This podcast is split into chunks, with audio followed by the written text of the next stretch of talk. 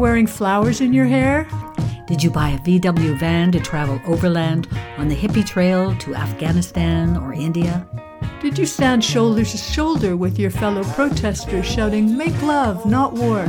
Here on Boomer Bedtime Stories, we take a deep dive into the adventures of a generation that will make you laugh, make you cry, or just shake your head. Wondering, how on earth did we ever get away with that?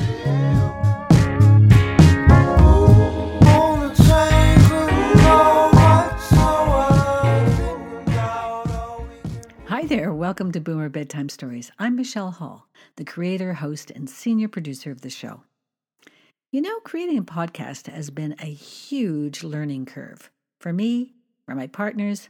Believe me, despite having a background in radio and TV production and being used to interviewing all kinds of people, nonetheless, I've been hitting some major, major speed bumps in putting this podcast together. When I first started working on Boomer Bedtime Stories, I had this crazy notion that people automatically understood what makes a great story and, more importantly, they knew how to tell it.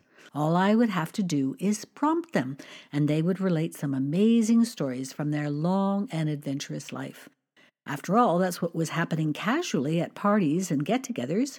People would spontaneously relate hilarious and fascinating stories, so it shouldn't be that hard to put a microphone in front of them and turn that into a podcast, right?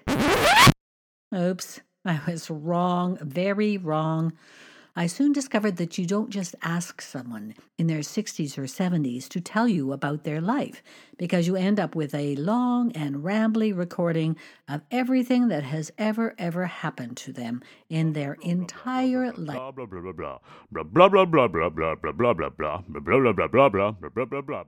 But a ramble through a lifetime is not a story, and it's definitely not a podcast I, or anyone else, I think, wants to listen to.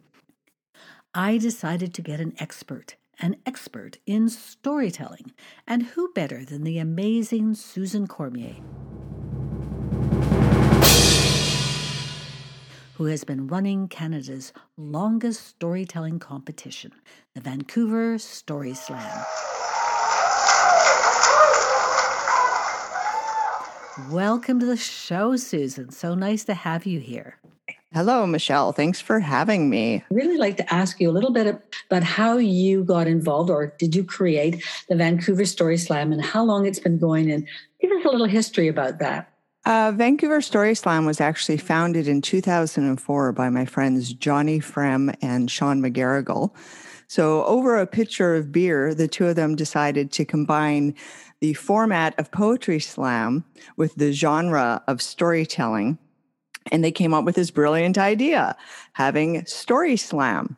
Now, unbeknownst to them, because this was prior to Facebook and uh, a lot of internet stuff, down in the States, a similar group of writers and performance artists came up with the exact same idea and founded a story slam down in the States, which years later turned into The Moth.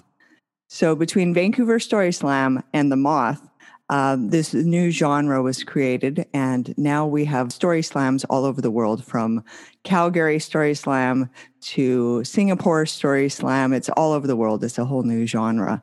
Fabulous. And do they follow the more or less the same format? Pretty much. It's usually about 10 storytellers selected at random from a draw, either right before the show or it could be several weeks ahead, like we do. You don't need any qualifications. You're not pre screened in any way. You just sign up with your name and say, I got a story to tell. Uh, the storytellers get on stage. They each share one story. The audience judges. The format of the judging can be different. Sometimes it's randomly selected individual judges from the audience. The way we do it, it's by audience ballot. Everybody judges. And the winners of the night, the most favorite stories of the night, win prizes. And the winner is. It's pretty much the exact same thing as Poetry Slam, except it's stories, of course. Amazingly, you kept it running all during COVID. Uh, yes. Uh, as soon as the lockdown was announced, which was uh, literally days after our March 2020 Story Slam, we shifted onto an online format to stay accessible to people. because number one, to keep the show going, of course. Number two, I needed something to do in this very anxious time. And most importantly, I wanted to ensure that people stayed connected. The Story Slam community is a very wide and eclectic group of misfits and brilliant people that seem to get a lot of personal validation and uh, beneficial social connection and creative inspiration from being involved in the show. And I wanted to make sure that continued through lockdown because, of course, back in March 2020, we had no idea how long this would last. Forever. It seemed to be going to go on forever. Thank goodness it's mostly over. exactly. Uh, two two years. My gosh. but yeah, I wanted I wanted to give people something to listen to and something to do and something to keep them connected to the community throughout lockdown, regardless of how long that lasted. So, for better or worse, it kept going. it's been wonderful. I mean, I only went to your live event when it opened again last week. And prior to that, I got involved on the online program. Well, I'm glad you did. You're a fabulous storyteller. I love your writing. Thank you. Um, and so that's one of the things I wanted to uh, have our listeners really get that there's so much juice to be had in telling a story. So I want to get from you what does it take to make a good story? So I'll break it down into four basic elements. There's a difference between a story as opposed to any other form of writing, a good story.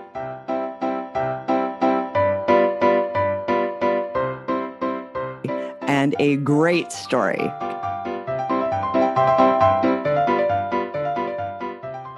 Someone once told me that a good story is one that you can hear once and then the next day you can re- retell it from memory. I think that's a load of baloney. that's incorrect. That's not a good story. That's a clear and simple plot line, which is the very, very most basic element of a good story. A great story is one that you can hear once, and the next day you're still thinking about it and talking about it still affects you. Let me explain four elements. The four elements of a great story are action, description, emotion, and something I call religion.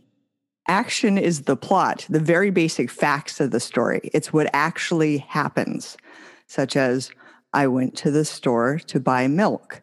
The store was closed. Very basic, simple story.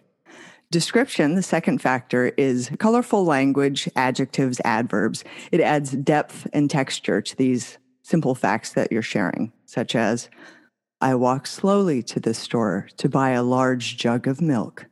A large sign was nailed across the store's cracked front window, closed for renovations. So, action plus description equals your most basic story.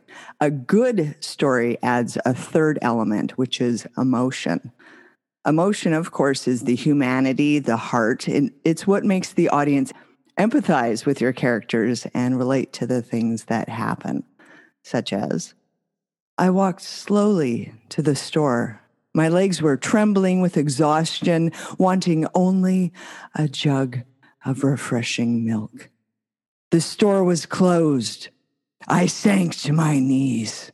I was so, so thirsty.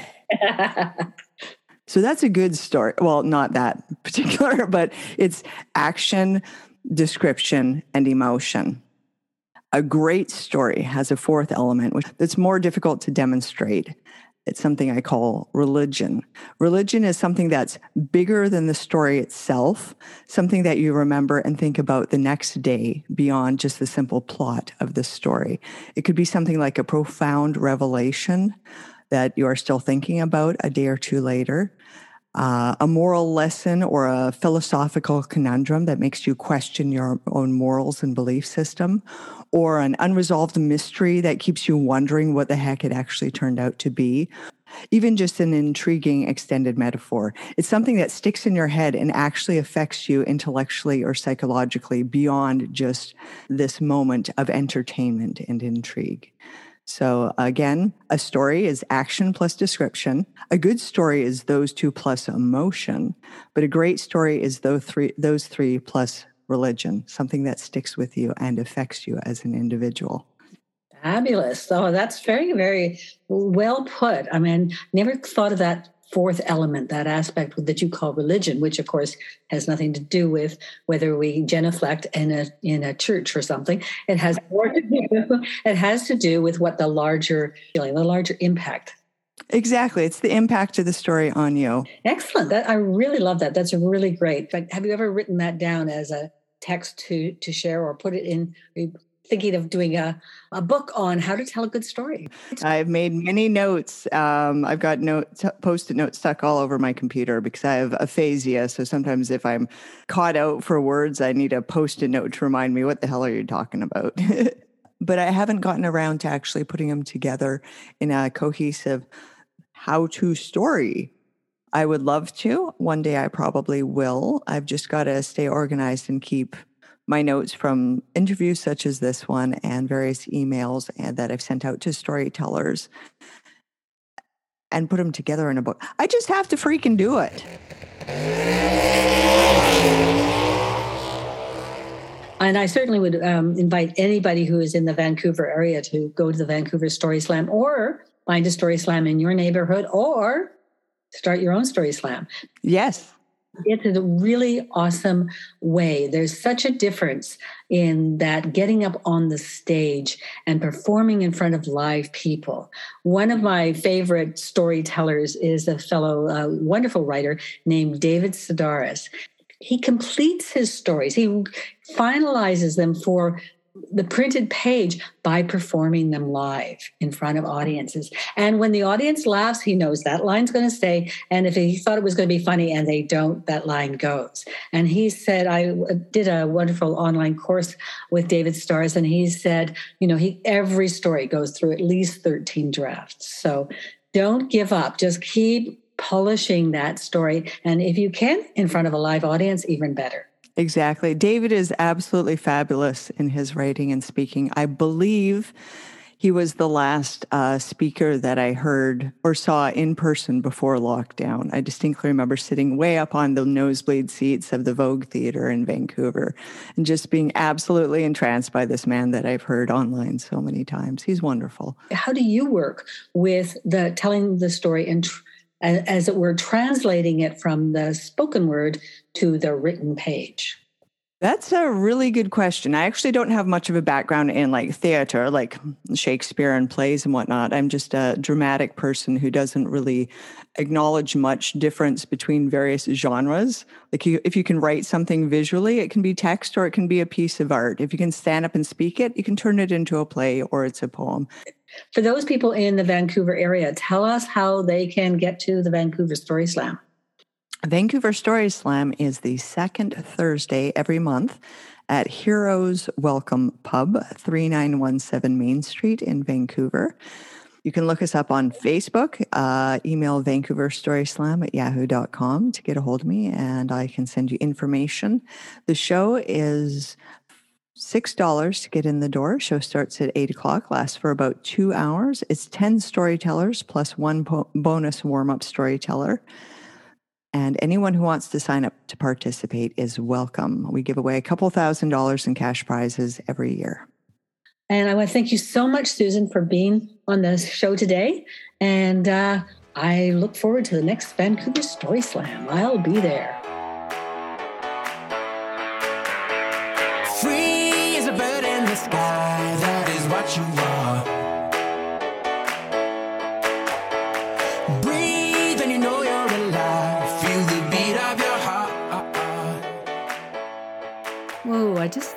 Love what Susan has to say about storytelling. Quite amazing. In fact, we at Boomer Bedtime Stories got together and we felt that her input was so inspiring and so important for anyone who's wanting to tell a story that to do the subject justice, we decided to create two podcasts. The episode you just heard is called The Beating Heart of a Story.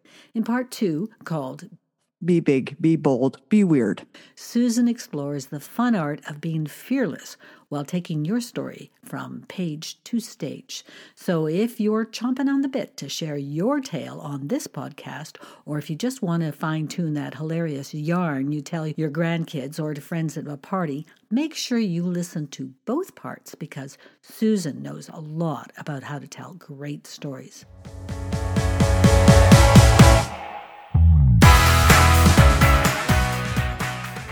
I'm your host, Michele Hall, the creator and senior producer of the show.